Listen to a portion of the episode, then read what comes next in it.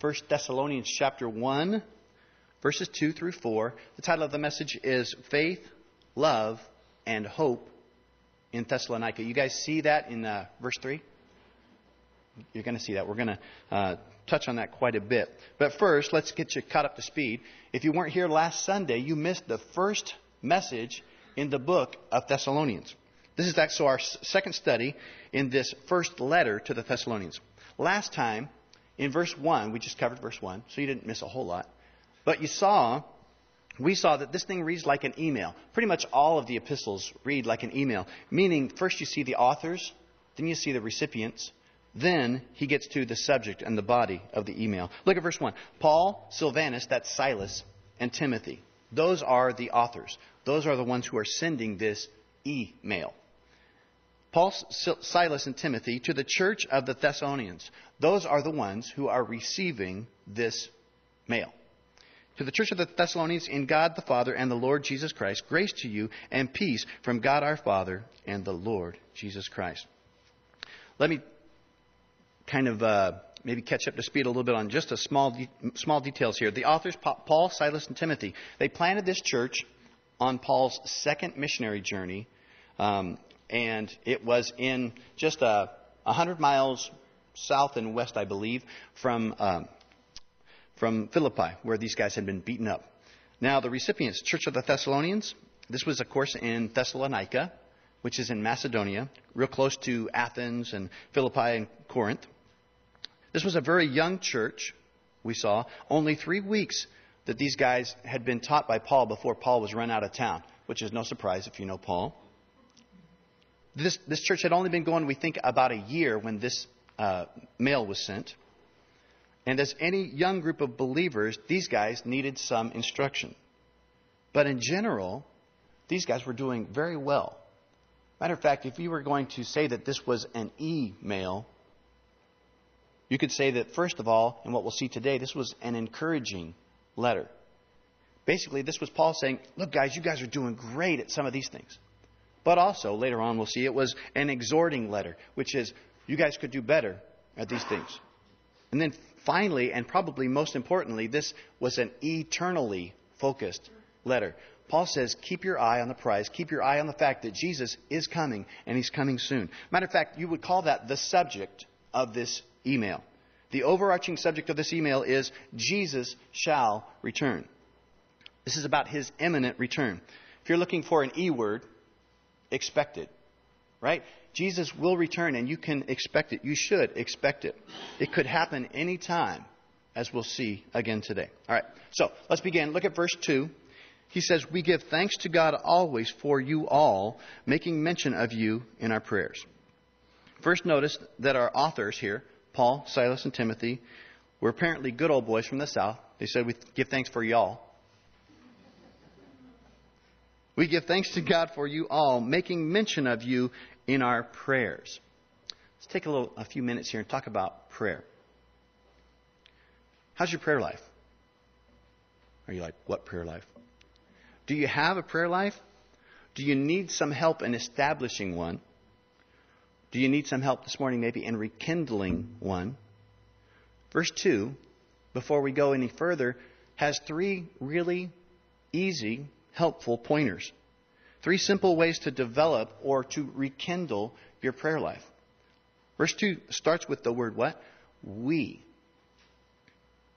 Paul says, We give thanks to God always for you all. We make mention of you in our prayers. See, right from the start, we see that Paul, Silas, and Timothy were prayer partners. They prayed together.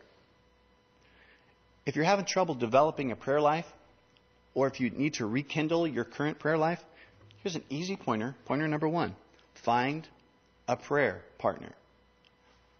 Paul had Silas and Timothy. Silas had Paul and Timothy. Timothy had Saul, Paul and Silas. If your prayer life is still not a habit, if it's not a powerful, a fruitful time, you need to start training. Anybody ever trained for a marathon? I have, believe it or not. You can probably tell. Okay, it was a long time ago. But when you're training to do running or pretty much any athletic sport, one of the first things I'll say is look, if you need motivation, if you need uh, some help getting started, what do you do? find a partner. Find someone to run with you, to ride with you, whatever it is.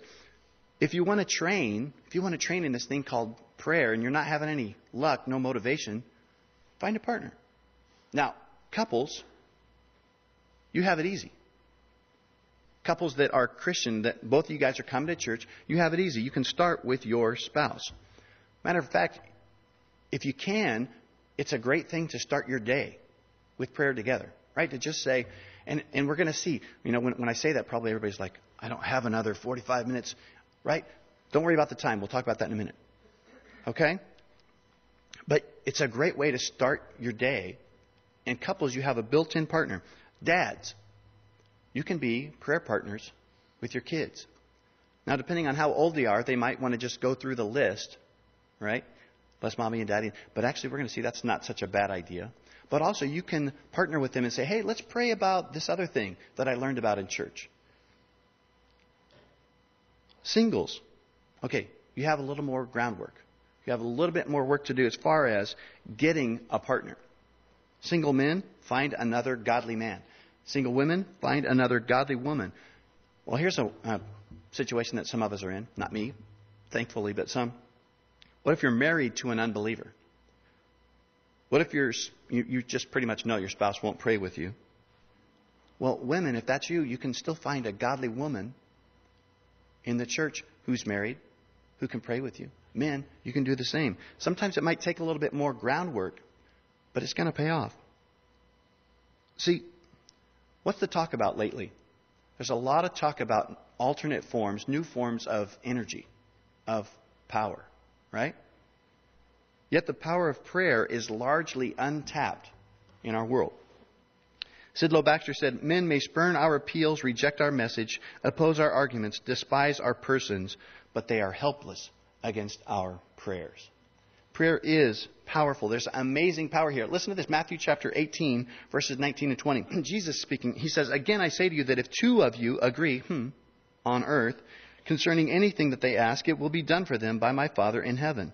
For where two or three are gathered together in my name, I am there in the midst of them. You guys understand that? Are you awake enough to understand this? The one who spoke the world into existence has opened the door to his throne room. We are invited in.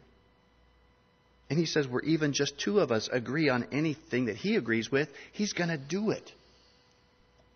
Now, we get to the time issue. Some of you are thinking, well, I'd love to do that, but truly, I, I don't have another minute in my day. Well, have you got five minutes? Five minutes, for instance, on your cell phone, on your way to work? Notice verse 2 again. Here's your prayer pointer number 2. He says, We give thanks to God always for you all. And then he says, making mention of you in our prayers. Did you notice Paul didn't say, We give thanks for you always, giving a 20 minute dissertation about you? No, he said, We make mention of you. We, we've got a list and we say, Lord, you know what this person needs. Bless them. And then we move on. Making mention of you. You guys know that short prayers are okay? Short prayers are okay. Short prayers are good. Matter of fact, Luther, Martin Luther said, the fewer the words, the better the prayer. He says if you if you've been studying, if you know the issue, you don't need to say a lot of words. If you and your prayer partner, let's say, are on the phone, all you got to do is just make mention of the people on your list. Here's a sample. Here's what you could do. You want to pray for me? No. Okay, I hope you do. All right. You could say, Lord, you know how much Doug needs prayer. I mean, if I prayed for all of his problems, I'd be here all day. It would take hours. Please, Lord, just give him what he needs right now. Next. I, I timed that, believe it or not. It took eight seconds when I read it out loud. Eight seconds. You realize that with eight seconds, praying that kind of prayer, you could pray for everybody in our church. Every adult in our church, you could pray for in five minutes. Now, I'm not saying, understand, I'm not saying that you shouldn't pray specifically. Specific prayers are good. Matter of fact, that's one of the ways that you know that your prayers are answered. because you're specific and the Lord answers them specifically. But this is what I'm saying. If the thing that's keeping you from developing a prayer time is time, start your training small. Start by making mention of me, of other folks in prayer. Just making mention of the saints in your prayers. I happen to know and believe that God really can fill out the details. You guys want an example? No? Okay, good. This past Thursday, we had a prayer time. I wasn't able to be there, but I heard it went great. And this, just by the way, this is a neat example as well, is that the thing that I think has been so encouraging about the prayer time is that people are getting it. We're starting to understand that these don't need to be long prayers. And when you, when you pray and you follow somebody up with a sentence that they said, there's this kind of organism that grows. It's like, wow, God really is directing our prayers, and it's not like one guy taking over and having a dissertation. It's pretty neat. But I wasn't able to be there on Thursday, but I know that you guys prayed for me, right? Prayed for me. Okay. I don't, I don't know how you prayed for me, and I even asked Ben, I said, Did you guys tra- pray for traveling mercies? He's like, I don't know. But I can tell you this. At 9:35, 9:37, just as you guys were wrapping up, I was flying into Charlotte trying to catch a plane that was supposed to leave at 9:30. 5 minutes, you notice that's overlap. Not good. Ran through this really long airport and they were actually waiting. I mean, I was amazed. They were waiting and I have no doubt that God answered your very unspecific prayer. you said, Lord, you know what he needs. And he did. I doubt if any of you that prayed that night mentioned my flight and said, make sure that he makes his flights on time. Maybe you did. Either way, God is smart enough to pick out the details. So it's okay to make mention in your prayers. So that's two easy points, right? Find a prayer partner. You can do that today. Number two, Keep it simple. Keep it short. It's okay. Number three, here's the last one before we move on. He says, We give thanks to God always for you all, making mention of you in our prayers. When you start to pray, just start with thanksgiving.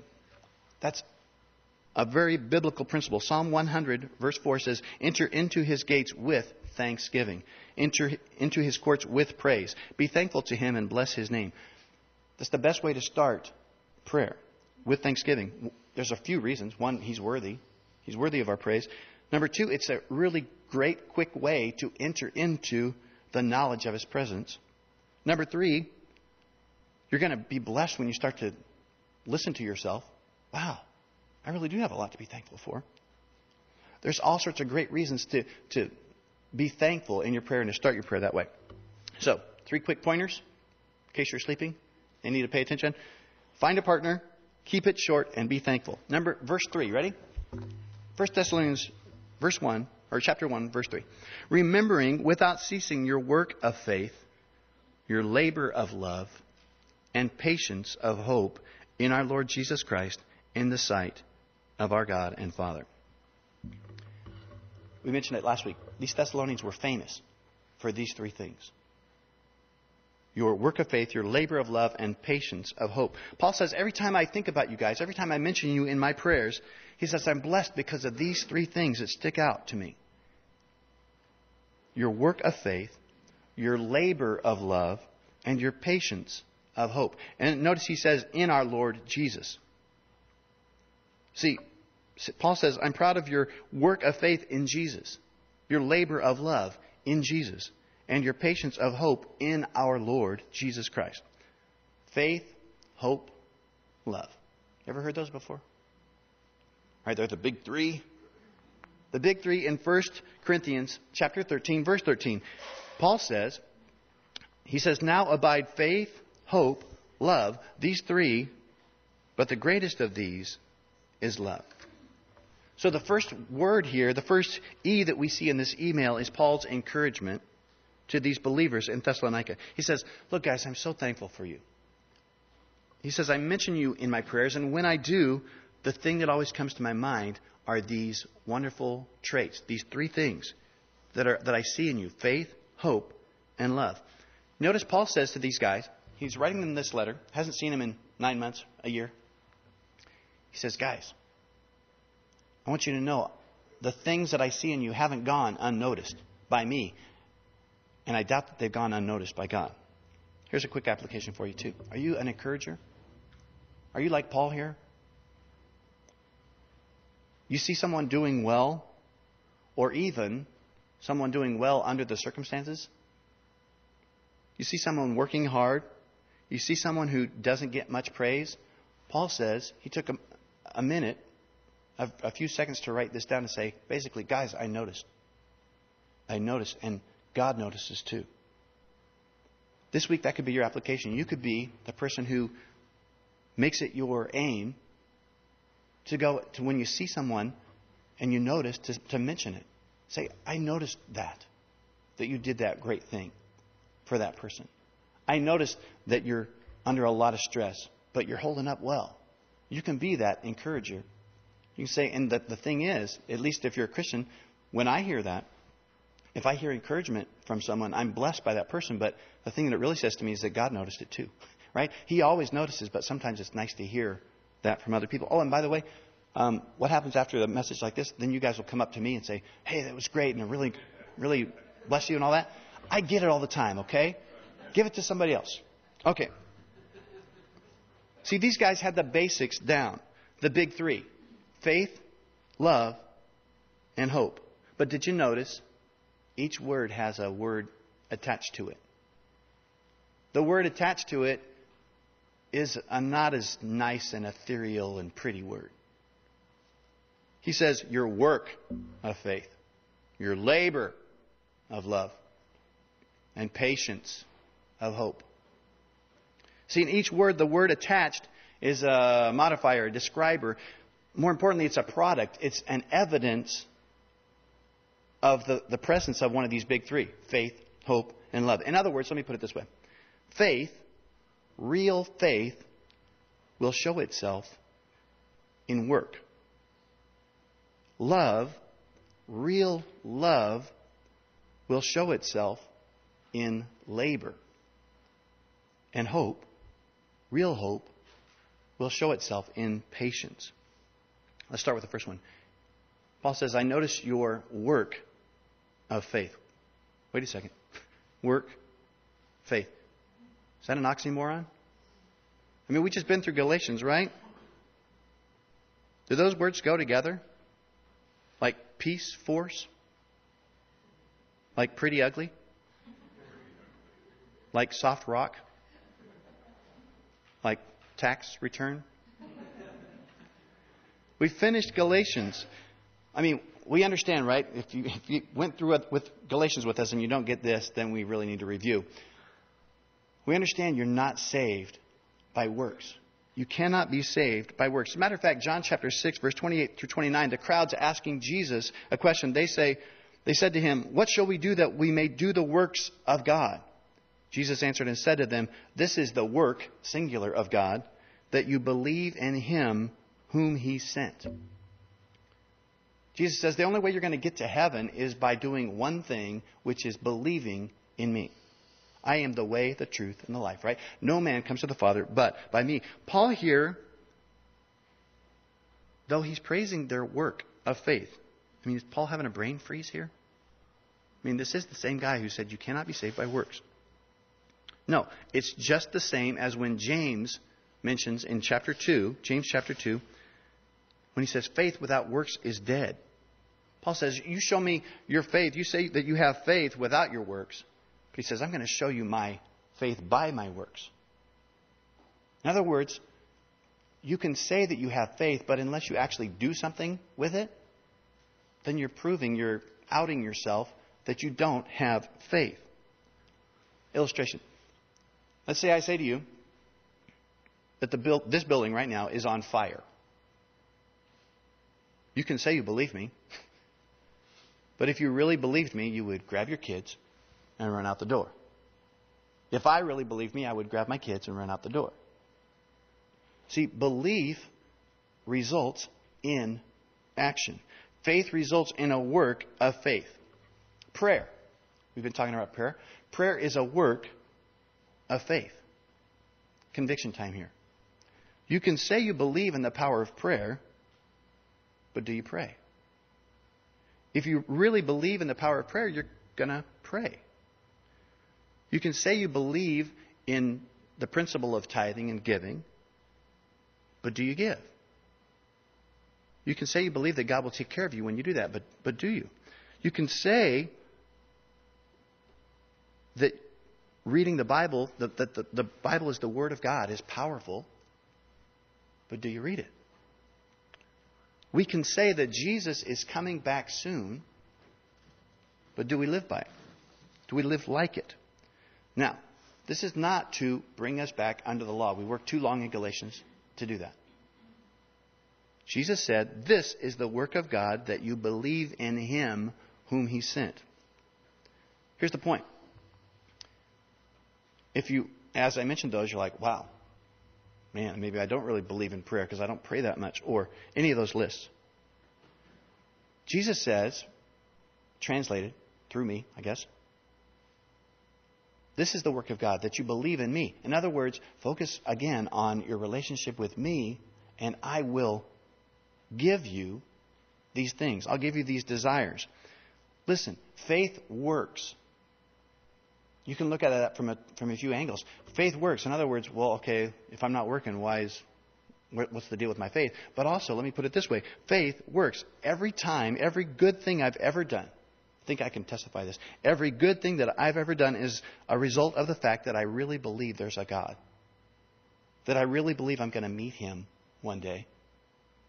That I really believe that He loves me inexplicably, inexplicably I can't say the word, and unconditionally everything, every good thing that's ever come out of you, Christian, is an act of faith.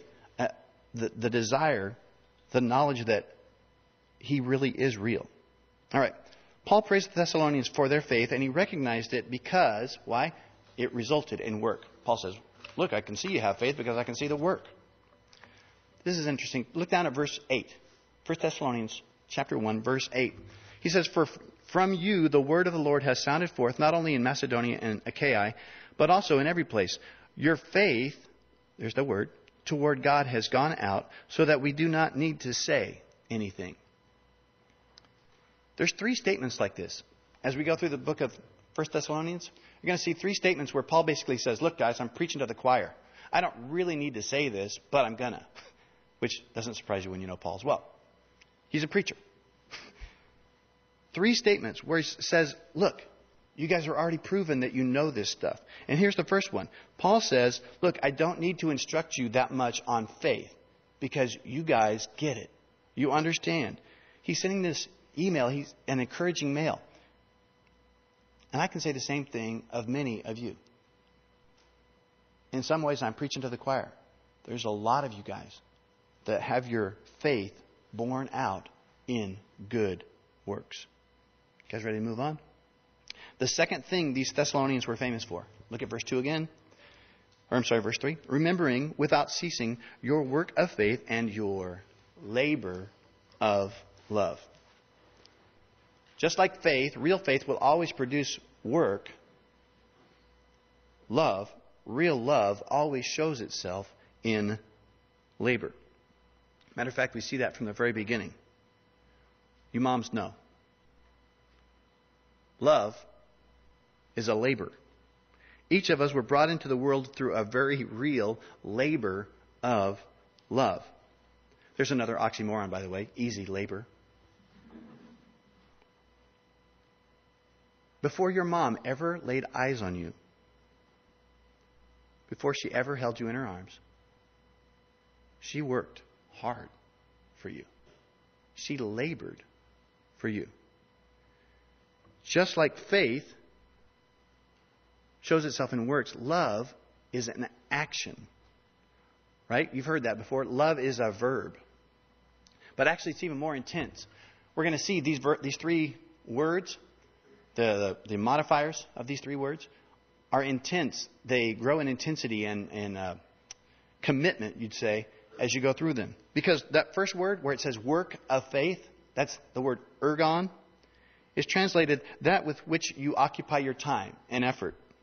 But this word labor is trans- translated much more intensely. It means intense labor united with trouble and toil. It literally means a beating. Love is a beating. Now, if you've been married more than a few months, you can back me up on this. Love is hard work. Rewarding, yes. Wouldn't change a thing, right? But the words labor and love go very well together. Labor and love. Now, here's, here's my chance to plug the relationship series that we're going to be starting in a couple weeks. One of the things that we're going to be focusing on is this whole idea. It's really important that we get in this day and age. Love is not just a feeling. It's not floating lyrics to a song. Love is an action word. Love is labor. Love is intense work united with trouble and toil. Love is a beating. Man, how, how much would our songs change if we really went that way? All you need is toil. Da, da, da, All you need is a beating. All you need is sweat, pain. Trouble's all you need. But think about it. This is where it gets good. If love is actually a verb, if love is actually about hard work, a sacrificial willingness to love, you realize that means hope for any marriage? Any marriage. Your marriage, couples, doesn't have to depend upon feelings. If you've been depending upon feelings for your marriage, you're going to be miserable because it's going to come and go. But here, love is about labor, about commitment. You can have a great marriage based on the kind of love that God models for us, that He showed us when He saved us. The kind of love that He can only give as well. So, I hope you guys can make it a week from Thursday. But to go out of the realm of marriage, you guys know as well as I do, you don't have to be married to know that love is a labor. Loving some people is more of a labor than others. Christianity is loving the unlovable, just like God did with you.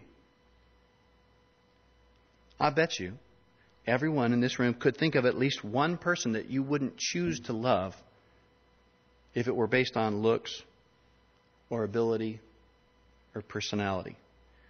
And I mean besides me. They, they say if you find the perfect church, don't join it, you'll ruin it. The church is made up of imperfect people like you so that we can practice. Practice this labor of love. Practice this idea that, wow, God really loved me and I know me I can't believe that he did, so I'm going to practice loving this person that I can't imagine that I could do on my own. Because I can't. Christianity is loving the unlovable like God did with you. Matter of fact, this is a good time to look down at verse 4. We'll skip over the last part of 3 and then we'll come back. Look at verse 4. It says, Knowing, beloved brethren, your election by God. See, Christianity is loving the unlovable. And it started with God loving the unlovable, you. I didn't mean to look at you specifically, but all of us. Verse 4. Verse 4 calls us beloved and says that we were elected by God. You know what that means? Chosen by God. Do you guys know when you were chosen, according to the Bible? Was it after you did some great stuff for God? Yep, God, I really did some great stuff, and now you're going to choose me. No. Romans 5, verse 8 says, But God demonstrates his own love toward us in that while we were still sinners, Christ died for us. See, it's amazing to me, not too amazing, but a little bit amazing, that my mom would go to such hard work, would labor to bring me into this world, having never laid eyes on me, never known me. But how much more amazing is that Jesus would labor for me, knowing exactly all about me. He knows me. He knows every sin I've ever committed, every sin I'm going to commit, and He still chose me. Spurgeon said, He said, It's a good thing that God chose me before the foundation of the world because He never would have chosen me after He saw what I did, after He saw me live. Now, it's a humorous point, but it's not true because God saw everything from the foundation of the world. He knew everything you were going to do, and He still chose you. Still chose you and me. Why? Because love is a labor. You could say that you and I, Christian, are His labor of love. I don't know about you, but I want to be more like my king. I want to actually be one who labors in love. I want to be willing to submit to toil, to trouble, tears for the unlovable, just like he did. Turn to chapter 4, verse 9. You can keep your spot here in 1 Thessalonians 1. Here's another one of those. Paul says, I'm preaching to the choir. It says, But concerning brotherly love, you have no need that I should write to you, for you yourselves are taught by God to love one another. Paul says, Look, guys, I don't need to teach you Thessalonians about love. You guys are taught by God Himself. Every day you wake up and He whispers in your ear, Love that person, suffer for that person. And again, I can say the same thing to many of you. In many ways, I'm preaching to the choir. You guys do love the unlovable The crazy thing, though, is, is that when you do, you discover that there's really no such thing. There's really no such thing as unlovable.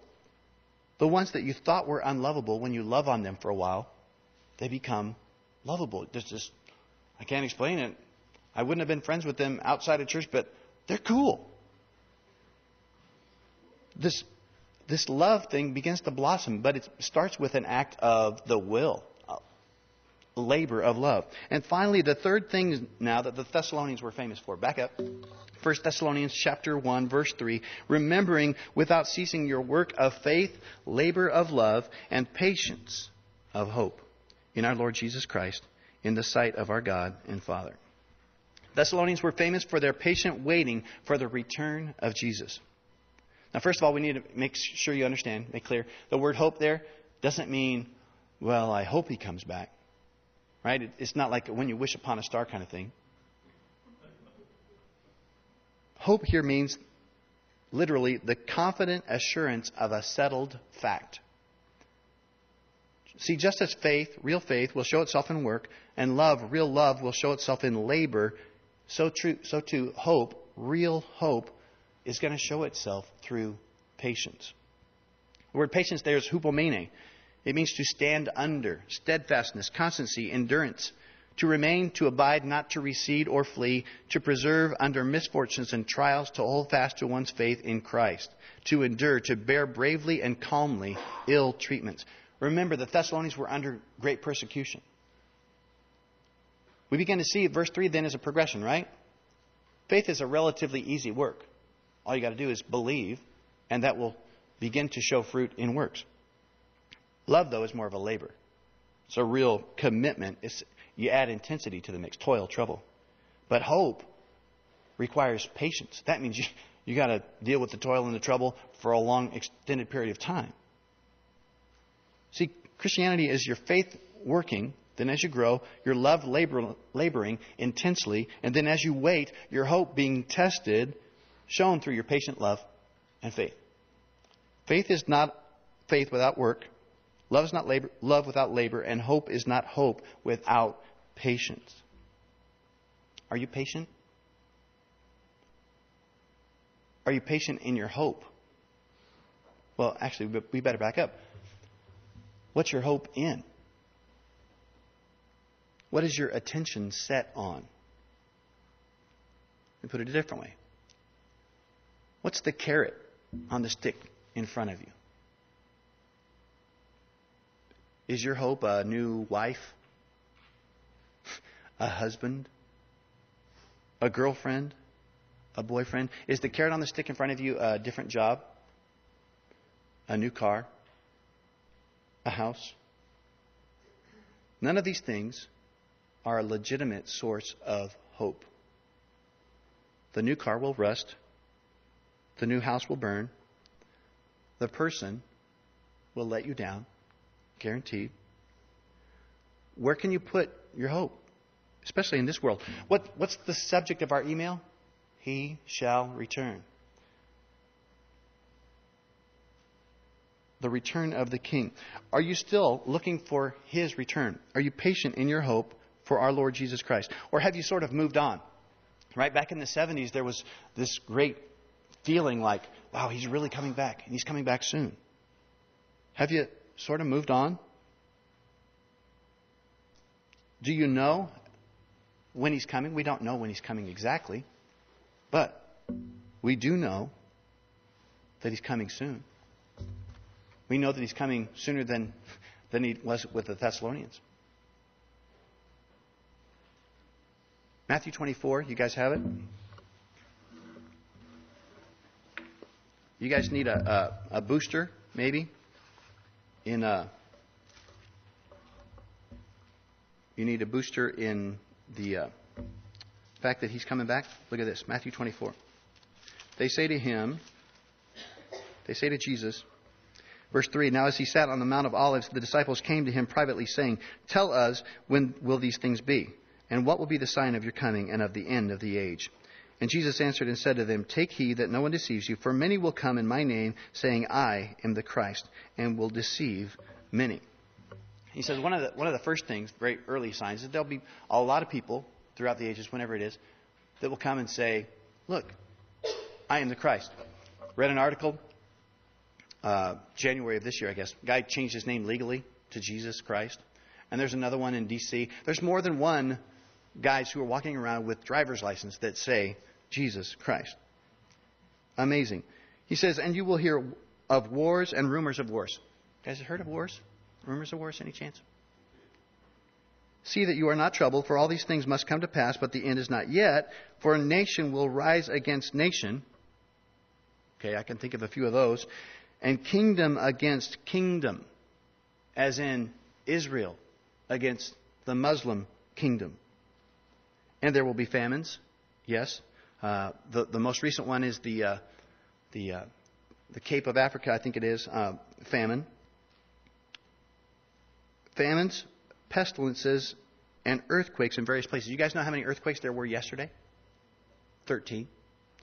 Over 2.5. That, that only registers anything that was registered over 2.5. There were 13 yesterday. I think on Wednesday there were 34. See, and as we, as we read through, it says, all these, look at verse 8, are the beginning of sorrows. The word there is birth pangs. That's what it actually means when it says sorrows. Meaning, look, these are going to come and go. Just like a woman in labor. That seems to be the theme today, right? Woman in labor. They're like birth pangs. They're going to come and go. They're going to get bigger, and then they're going to fade away for a little bit. And then they're going to get bigger, they're going to fade away one of these days, it might be today, will be the last push. It could be today. Do we know? We don't know the day. But we do know, generally, because Jesus gave us what to look for, we know what to look for. Matter of fact, turn to 1 Thessalonians chapter 5, verse 1. This is your third statement where Paul says, Look, I don't really need to teach you guys this because you already know it. 1 Thessalonians chapter 5 verse 1.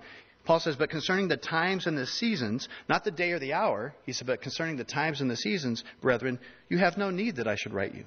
He says, For you yourselves know perfectly that the day of the Lord so comes as a thief in the night. For when they say peace and safety, then sudden destruction comes upon them as labor pains hmm, upon a pregnant woman, and they shall not escape.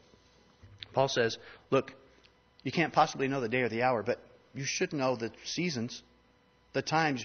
You should be able to look in the paper and go, wow, Jesus, could it be today? Our hope should be in Him. If you buy a car today, you don't know how long it's going to last. When someone has proven themselves worthy and very trustworthy, and they ask you to wait, you're going to wait. You should wait anyway. I just want to end with this article. Um, I don't know, it might not minister to you as much as it did to me, but this was uh, online yesterday. You, can, you guys can close your Bibles. Tangier Island, Virginia. island doctor keeps 27 year old promise. It first appears as a smear on the horizon, barely visible through the helicopter's windshield on the hazy expanse of the Chesapeake Bay. Soon an outline emerges, then houses and a church, and white picket fences, and a weedy, forlorn airstrip. That would be it, says the pilot, David B. Nichols. This doctor first visited this isolated place as a young doctor 27 years ago when he promised people he would be coming back to provide medical care. They had seen other doctors come and go, but he said, I won't do that.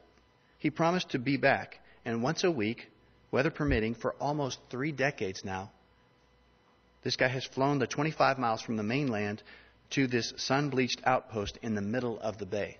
This, you might call God forsaken place, but obviously not. He did so again one day last month. He's 58 now, this doctor with a shock of white hair, setting down on a storied island where life and weather can be harsh. And where the 600 or so residents are still haunted by vestiges of a strange disease to which the Tangiers gave its name 40 years ago. See, it's a rare genetic illness that causes high cholesterol and heart disease, and while no one in the island officially has it, the symptoms seem to be widespread.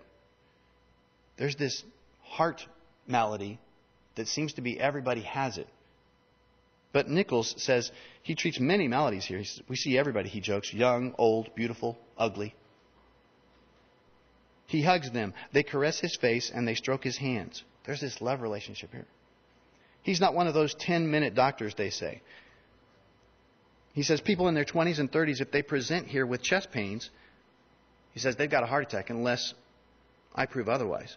Because it's so common for young people to have this heart disease.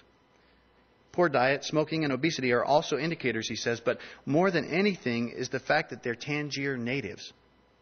That, to me, he says, is the biggest risk factor. The fact that they live on this island predisposes them to this heart disease. Nichols says he continues to con- he intends to continue his visits as long as he can. He says, "The more I go, the more I like to go." That's a labor of love, right?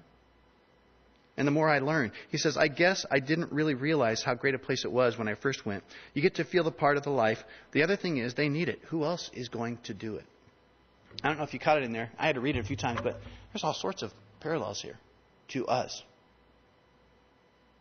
There is another great physician who flew on to our ball of dirt, this island, and he did say, I will return. And we too suffer from a serious heart defect. And yes, what we take in, our diet, and our laziness, that stuff contributes, it affects us. But the biggest risk factor is the fact that we were born on this island, sold into sin. Jesus came, the great physician, and he offered to make us whole at great personal expense. It was a very difficult task, but you were worth it. Now, these residents of Tangiers Island have developed a sense of patience in hope. They know they're only going to see this guy at best once a week, but they wait. I mean, I don't know what they do when somebody really in pain, but they stick it out because they know he will return. So too with us. Are you patient in hope?